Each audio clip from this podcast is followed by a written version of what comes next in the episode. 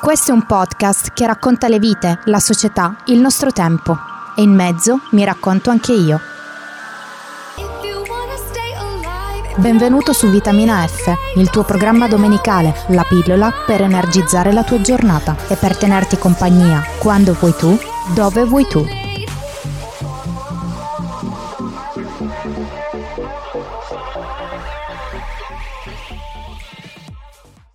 Salve, salve, salve! Agosto agli sgoccioli, siamo quasi alla fine, qualcuno ha già fatto le vacanze, qualcuno deve ancora farle. Io invece, vacanza a parte, sono sempre qui con voi per tenervi compagnia e per parlarvi di argomenti che tendenzialmente abbracciano i più. Penso ormai l'abbiate capito. Oggi invece parlo di un argomento di cui non si discute ancora tanto, che però è una triste realtà che colpisce soprattutto i millennials, secondo un articolo pubblicato sul Sole 24 ore. Allora, come sempre vi spiego da cosa è nata l'idea di parlare del topic in questione. Qualche mese fa navigavo su internet alla ricerca di informazioni per eh, registrare i miei programmi, mi ritrovo sul Sole 24 ore, apro quest'articolo che recita così: Allarme workaholism i giovani lavorano troppo. Il 32% lo fa anche in bagno. E io lì mi son detta,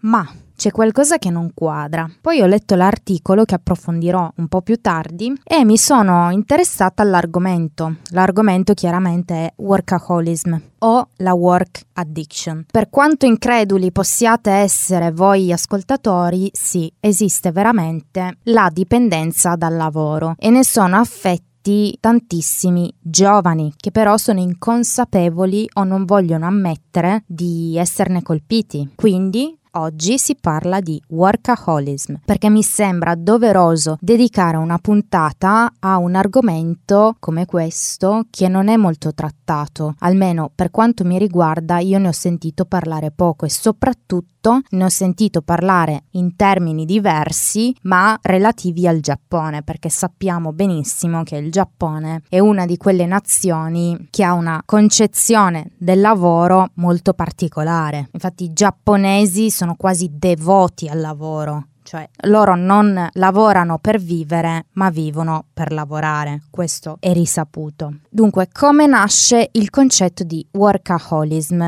Correva l'anno 1971 e Wayne Oates, un famoso psicologo, teorizzò questa dipendenza e la spiegò sostenendo che si tratta del continuo bisogno di lavorare. Ad oggi è stata inserita nelle New Addiction. Qual è la differenza tra workaholism e le altre dipendenze? Ovviamente il fatto che le altre dipendenze richiedono un elemento esterno. Questo elemento esterno è la causa del piacere del dipendente. Invece il workaholic si riferisce ad un'attività quotidiana che richiede sforzi ed energie per l'ottenimento di un risultato. Il lavoro quindi diventa una scappatoia da emozioni negative, relazioni, responsabilità e da tutto ciò che colui che è affetto da questa dipendenza crede non sia utile al suo percorso di vita. Scientificamente chi è dipendente dal lavoro avverte più o meno le stesse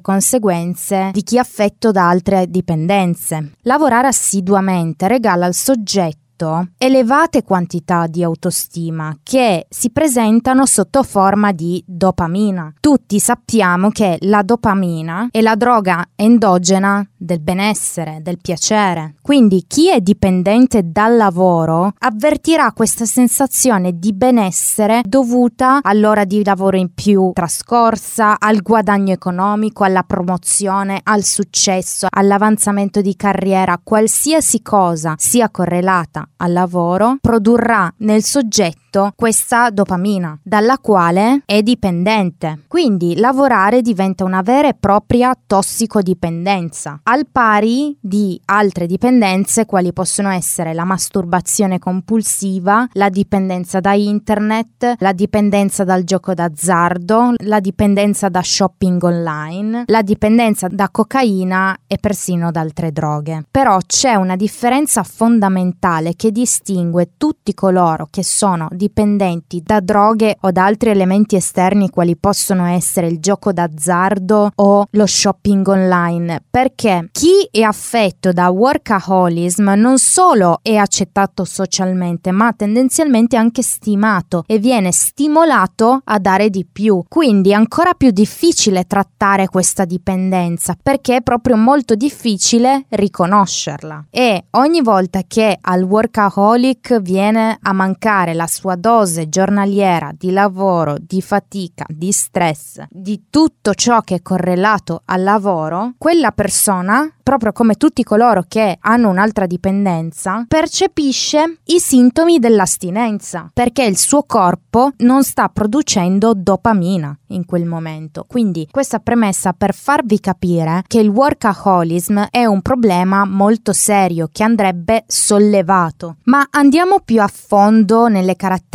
del workaholism. Allora, come vi dicevo, in Italia è una dipendenza ancora non tanto conosciuta. Chi la conosce bene sono i giapponesi. I giapponesi infatti la chiamano karoshi, ovvero morte per eccesso di lavoro. Ed è un problema gravissimo che affligge questo paese. È molto diffuso ed è causa di attacchi cardiaci e di ischemie. Quindi questo per farvi capire la gravità della situazione in Giappone. Hanno coniato anche un altro termine, il karojisatsu, ovvero il suicidio al quale ricorrono gli impiegati che soffrono di depressione correlata all'eccesso di ore di lavoro. Se dovessimo definire un workaholic potremmo descriverlo tramite alcune caratteristiche. Si distingue per il tempo eccessivo dedicato dedicato al lavoro volontariamente che però non è necessario né all'organizzazione né ad esigenze economiche. Pensieri ossessivi e preoccupazioni legate al lavoro. Il workaholic pensa sempre al lavoro, costantemente al lavoro, anche quando è in vacanza lui pensa a guardare la mail, a fare chiamate, a scrivere progetti inventare soluzioni innovative, non importa che cosa, basta che faccia qualcosa per il proprio lavoro. Poche ore dedicate al sonno notturno, con conseguente irritabilità, aumento di peso, disturbi psicologici, impoverimento emotivo. Questo è dovuto al fatto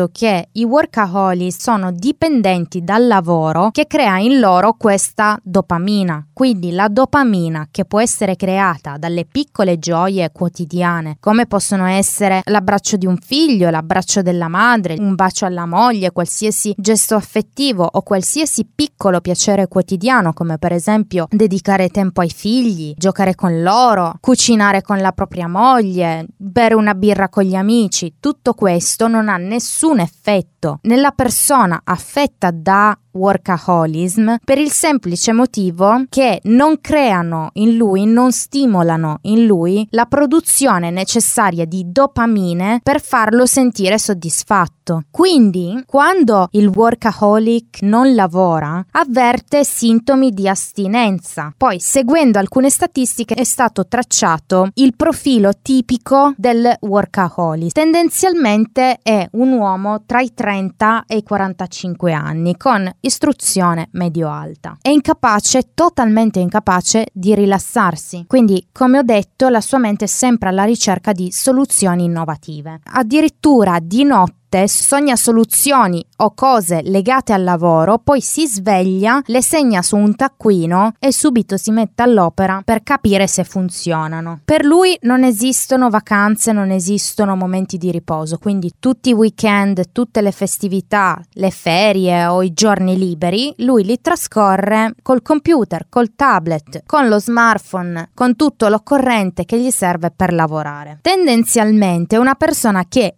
appare sicura di sé, invincibile, concentrata sul successo professionale. Tende a volere tutto sotto controllo, quindi ragazzi, le persone affette da workaholism in realtà sono persone molto difficili a cui stare a fianco e chi ne subisce maggiormente le conseguenze ovviamente è la famiglia. È una persona che tra l'altro tende a disprezzare tutti coloro che trascorrono il loro tempo libero dedicandolo ad attività che lui considera futili, quali per esempio andare a teatro, andare al cinema, fare sport, andare in libreria, qualsiasi cosa che lui reputi futile. L'unico motivo per cui potrebbe dedicarsi a queste attività è legato ad un tornaconto personale, cioè lui potrebbe dedicarsi per esempio all'attività del tennis solamente perché il capo gli ha chiesto di giocare a tennis insieme e lui ne avrà il suo tornaconto personale, quindi si sarà già fatto i conti in tasca. Bene, diversi ricercatori si sono dedicati allo studio di questo fenomeno. Tra questi,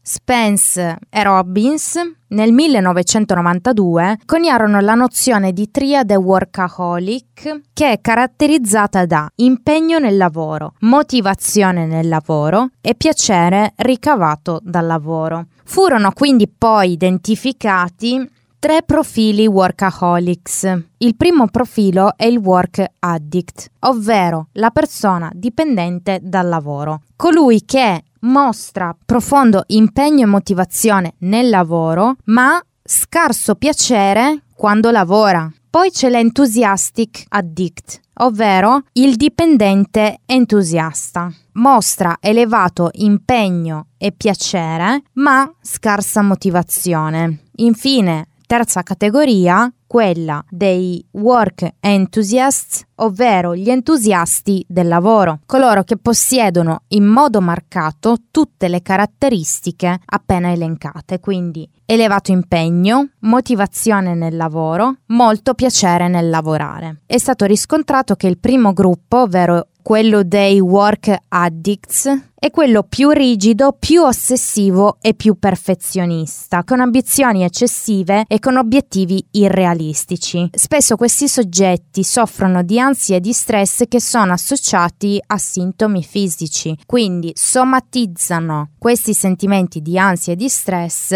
fisicamente. L'argomento è stato poi approfondito da altri psicologi, tra cui Scott che individua tre tipologie di comportamento che caratterizzano chi soffre di workaholism. La prima, spendere la maggior parte del proprio tempo in attività dedicate al lavoro. Questo meccanismo chiaramente genererà un malfunzionamento nelle relazioni sociali e anche nello stato di salute. Poi il workaholist è colui che pensa al proprio lavoro cercando sempre soluzioni innovative anche quando non sta lavorando. Infine, il workaholic lavora al di là delle richieste o delle proprie necessità economiche. Bene, a partire da queste tre caratteristiche sono stati delineati poi tre stili di comportamento. Quindi abbiamo il compulsivo dipendente, ovvero correlato positivamente ad ansia, stress, problemi fisici e psicofisici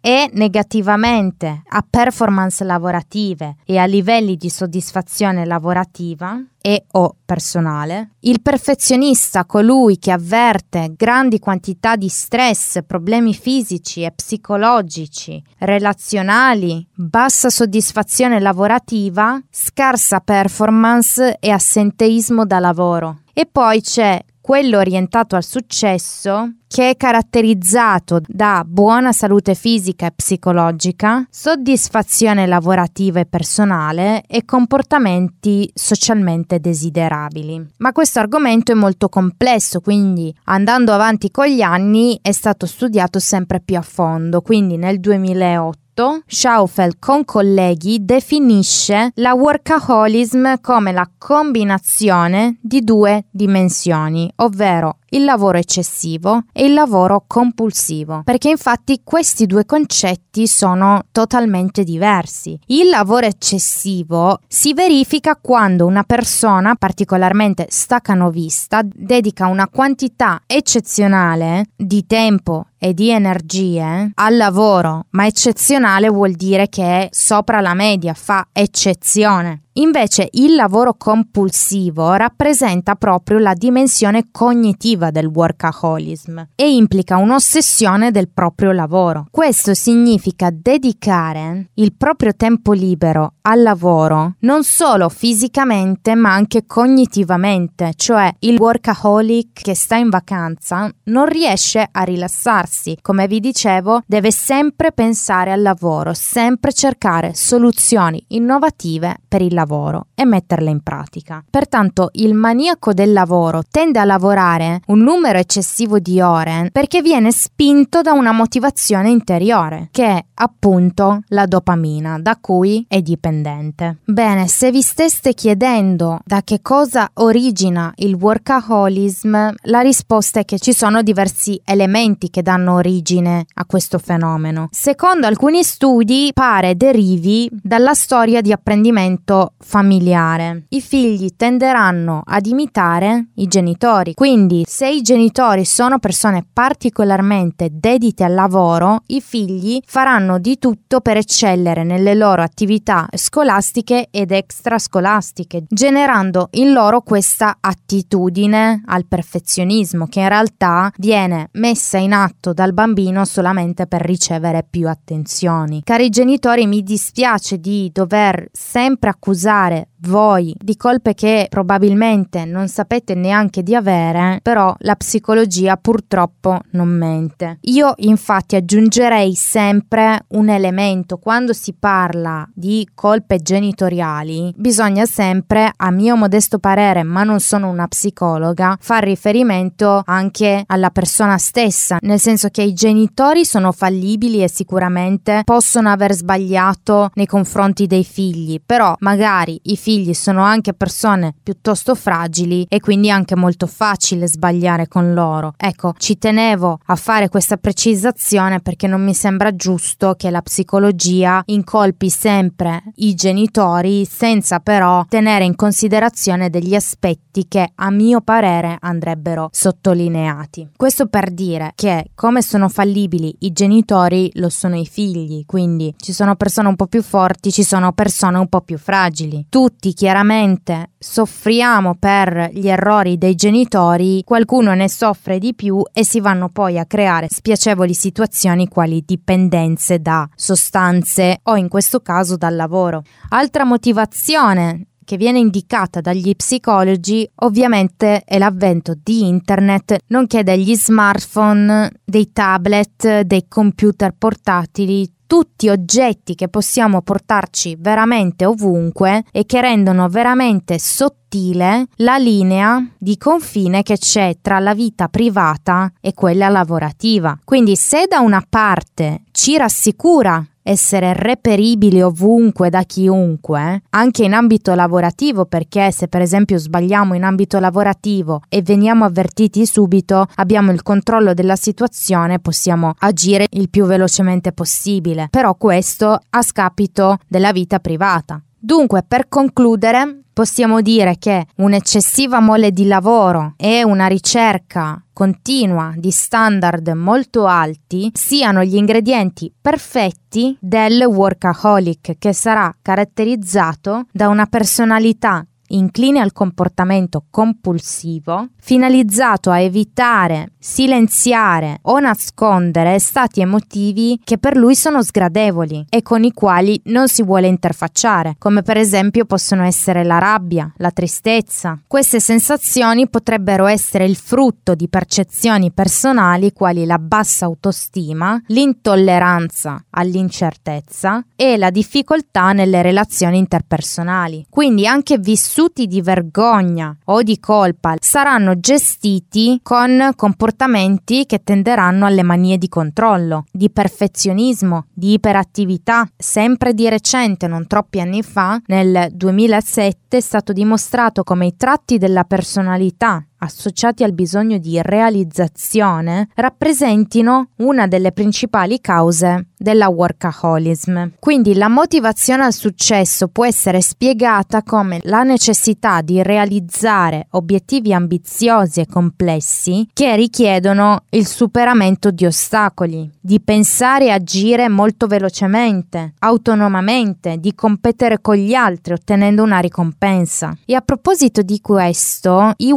workaholic vengono definiti come quelle persone che sì appaiono sicure di sé, però in realtà sono profondamente insicure, hanno una bassissima autostima e pensano di non poter eccellere in nessun altro ambito della vita personale se non quello lavorativo. Quindi si dedicano completamente al lavoro per andare a colmare quelle mancanze che hanno negli altri campi della loro vita. Tutto questo perché credono di essere più capaci in attività lavorative che non in attività sociali. Quindi ancora vengono individuate altre caratteristiche dei workaholic che sono il perfezionismo, la coscienziosità e l'autoefficacia. In tutto questo viene inserito però anche il contesto lavorativo, quindi il clima organizzativo che gioca un ruolo fondamentale nello sviluppo e nel mantenimento della workaholism. È stato quindi proposto un modello teorico che spiegasse la workaholism come risultato di tre principali componenti: i tratti disposizionali, quindi i bisogni, i valori della persona, le esperienze socioculturali, che possono essere l'apprendimento sociale, l'apprendimento culturale e tutte le esperienze sociali sociali che ci caratterizzano e i rinforzi comportamentali, quindi quante ricompense il lavoratore riceve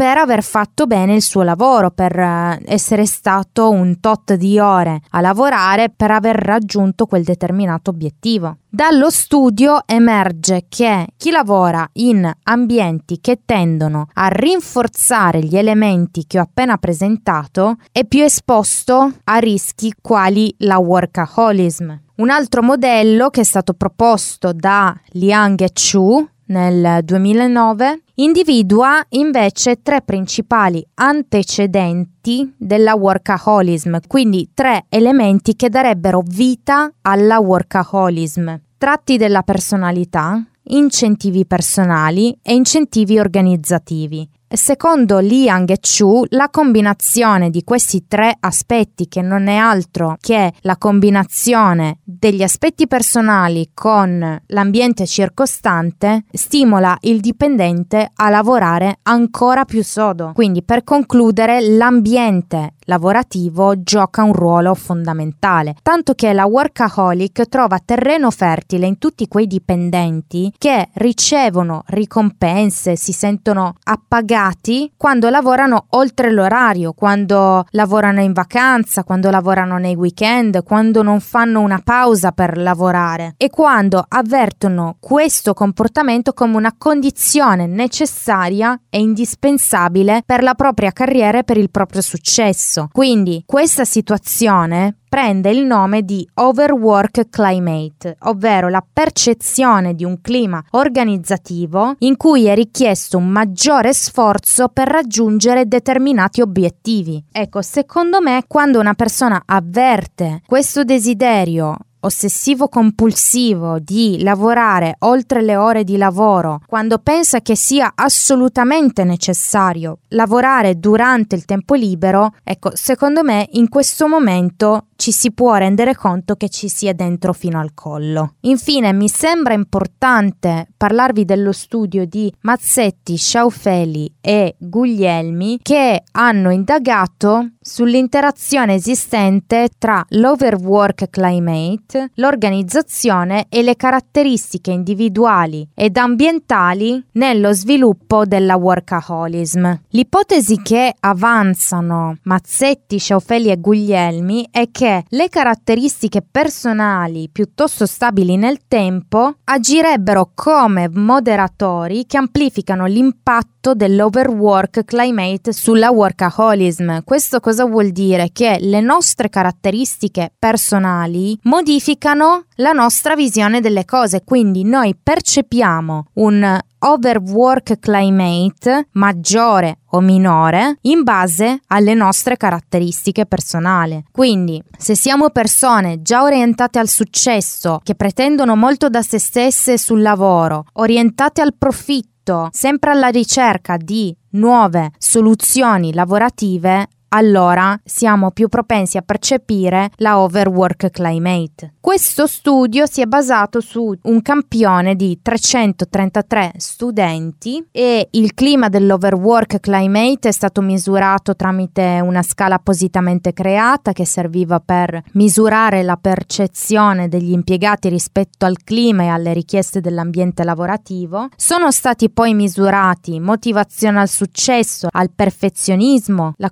coscienziosità e l'autoefficacia e infine la workaholism è stata misurata utilizzando i 10 item della Work Addiction Scale olandese che includeva due sottoscale, ovvero lavorare compulsivamente e lavorare eccessivamente tutta una serie di processi che non vi sto a spiegare, però comunque i risultati confermavano l'ipotesi, ovvero coloro che si presentavano con caratteristiche personali predisponenti alla dipendenza da lavoro percepivano un overwork climate nei loro luoghi di lavoro. Questi risultati sono la dimostrazione empirica che un ambiente professionale caratterizzato da eccessive richieste può favorire la dipendenza da lavoro. Allora, lo studio in sé presenta alcuni limiti, però è interessante per far capire alle organizzazioni che è necessario creare degli ambienti di lavoro che non premino un comportamento compulsivo. E oltretutto è utile a sensibilizzare verso questa problematica promuovendo l'equilibrio tra lavoro e vita personale perché ripeto non viviamo per lavorare ma lavoriamo per vivere se vi steste per caso chiedendo quante sono le persone affette da workaholism, devo darvi una pessima notizia perché in effetti sono molte. Secondo quell'articolo che vi ho proposto prima, uscito sul Sole 24 ore a marzo più o meno, la workaholism colpisce il 66% dei millennials e il 32% addirittura lavora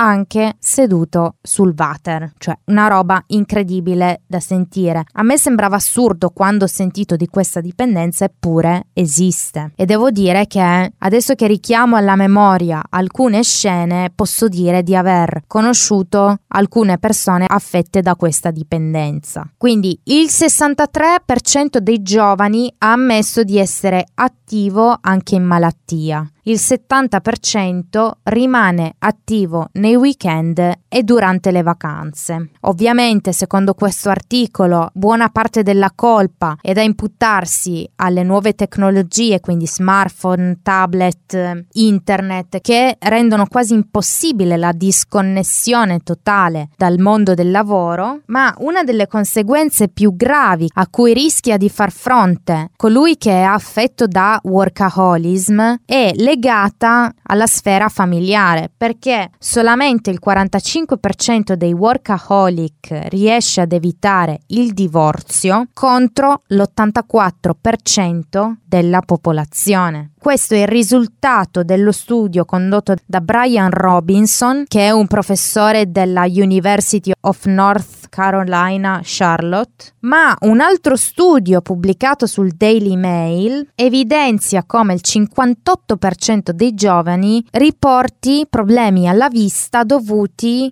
al troppo tempo trascorso davanti al computer, allo smartphone, al tablet e via dicendo. Altri elementi responsabili della workaholism sono la pressione del capo, la paura di non riuscire a far carriera e il desiderio di avere successo. Ecco, come vi ho accennato, questo articolo diceva che è un problema che affligge soprattutto i millennials, che pare siano molto più preoccupati e più devoti al lavoro rispetto alle generazioni precedenti. Ecco, la differenza che si riscontra con la generazione precedente è il fatto che adesso un millennial è alla continua ricerca di indipendenza economica, è sempre preoccupato per il futuro, che non ce la farà mai, che non avrà soldi a sufficienza per crearsi una famiglia, per comprarsi una casa, che non avrà un lavoro sicuro nel futuro e quindi deve dare sempre il massimo. Quindi c'è questa pressione generale dovuta alla situazione economica odierna che si può dire che porti i giovani a dedicarsi al lavoro più del dovuto per paura che vengano a mancare quelle certezze. E in più, essendo la nostra società molto individualistica, c'è questa smania di competizione che ancora di più andrà ad incidere nel soggetto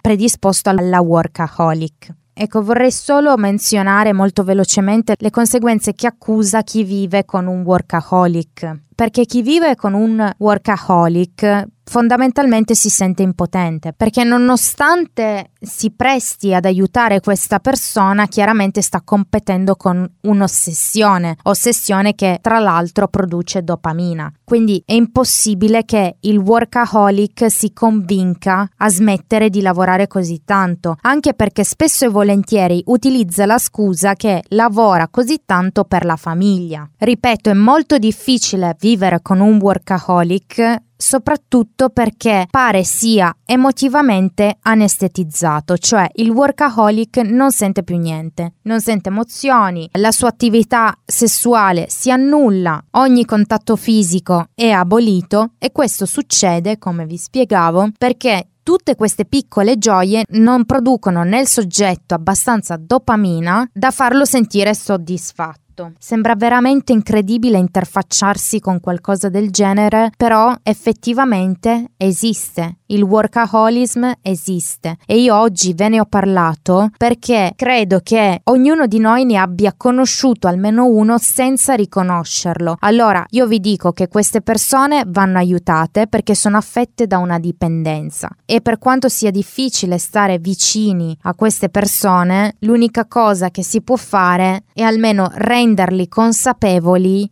di questo loro problema, cercare di aiutarli in qualche modo. Bene, anche per oggi il nostro tempo insieme è finito, un'altra domenica è andata, domenica prossima non andrò in onda perché come sempre la prima domenica del mese non vado in onda, ma io vi aspetto domenica 8 settembre, sempre dalle 18 alle 19 su Mustar FM, con la vostra vitamina F, con una nuova interessantissima puntata di cui ancora non vi svelo l'argomento.